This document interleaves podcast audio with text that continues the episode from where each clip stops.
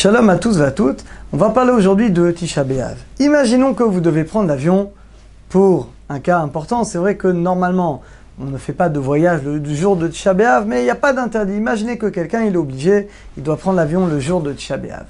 Et va se poser le problème de l'heure de la fin de Tisha B'Av. Est-ce que finalement, eh bien, l'heure de la fin du jeûne, c'est le pays dans lequel vous êtes, donc à la fin de Tisha B'Av, à la fin du jeûne, ou non, c'est le pays duquel vous êtes parti? Alors, entre la France et Israël, une heure d'écart, bon, ça ne change pas grand-chose, bien qu'une heure, ça peut être important, notamment pour des personnes hein, faibles. Mais des fois, vous avez des pays où les différences sont énormes. Les États-Unis, Israël, il y a six heures d'écart. Donc imaginez, vous partez des États-Unis le jour de Tisha B'Av.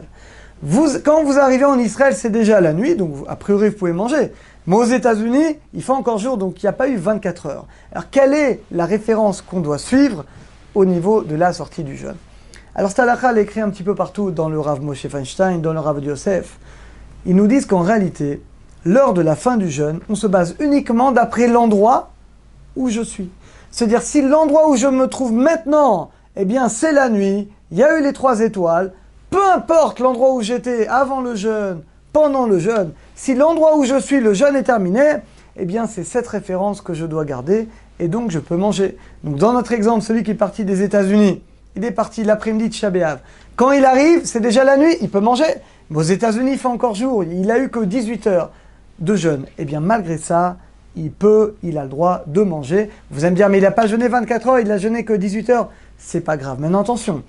Ben laken, ben, ben lachmir, que ce soit dans la koula, c'est-à-dire pour être, pour arranger la personne, ou dans la khumra. Le contraire est moins drôle. Celui qui part d'Israël l'après-midi de Tisha B'Av qui arrive aux États-Unis, alors lui, il ne va pas jeûner vingt-quatre heures, il va jeûner trente heures. Parce que lui, il va arriver, ce sera encore dans le début d'après-midi. C'est-à-dire que dans tous les cas, on doit toujours se baser dans la référence du pays dans lequel je me trouve au moment de la sortie du jeûne.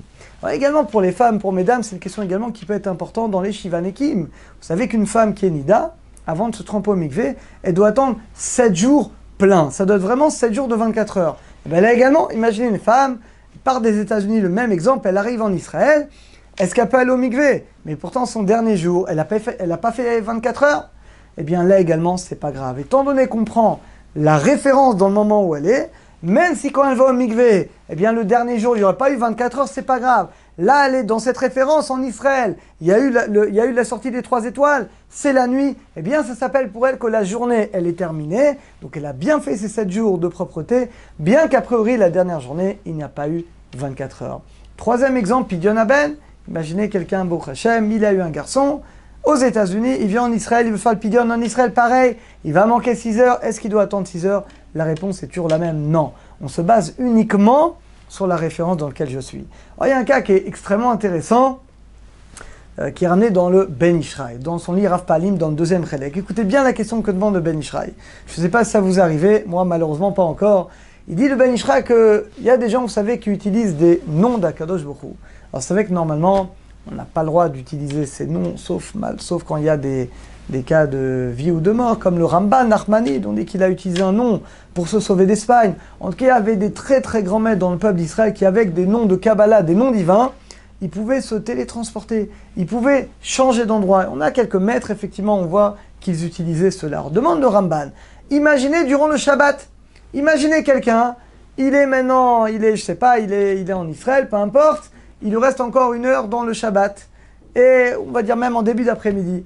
Et avec un nom de Dieu, imaginez, il y a un danger de mort, je ne sais pas, une raison impérieuse qui l'autorise à se, se télétransporter, donc il va, avec le nom divin, il va s'enfuir, comme le Ramban par exemple. Alors le problème c'est l'endroit où il va s'enfuir très très loin, eh bien il fait déjà nuit, alors son Shabbat il ne va pas être complet. Alors est-ce que finalement, imaginez qu'il reste, qu'il restait encore deux heures, est-ce qu'il doit attendre encore deux heures pour faire sortir Shabbat ou non? Comme c'est la nuit, l'endroit où il est maintenant, eh bien Shabbat est terminé. Eh bien je pense que la réponse, vous l'avez devinée, c'est exactement la même réponse. Donc quelqu'un qui va se télétransporter durant Shabbat, il va dans une ville, un endroit très très loin, ou là-bas un autre pays, ou là-bas Shabbat est déjà sorti, donc il a son Shabbat, n'a pas duré vingt-quatre heures. C'est pas grave, c'est toujours la même réponse, étant donné qu'on se base, on se base vis-à-vis de l'endroit où on est. Alors Bézotachem, qu'on n'ait pas besoin... On n'a jamais besoin d'utiliser des choses comme ça, et, et que Bézotachem, on est toujours le trou de respecter le Shabbat et toutes les fêtes dans la Simcha et dans le Shalom. À très bientôt à tous.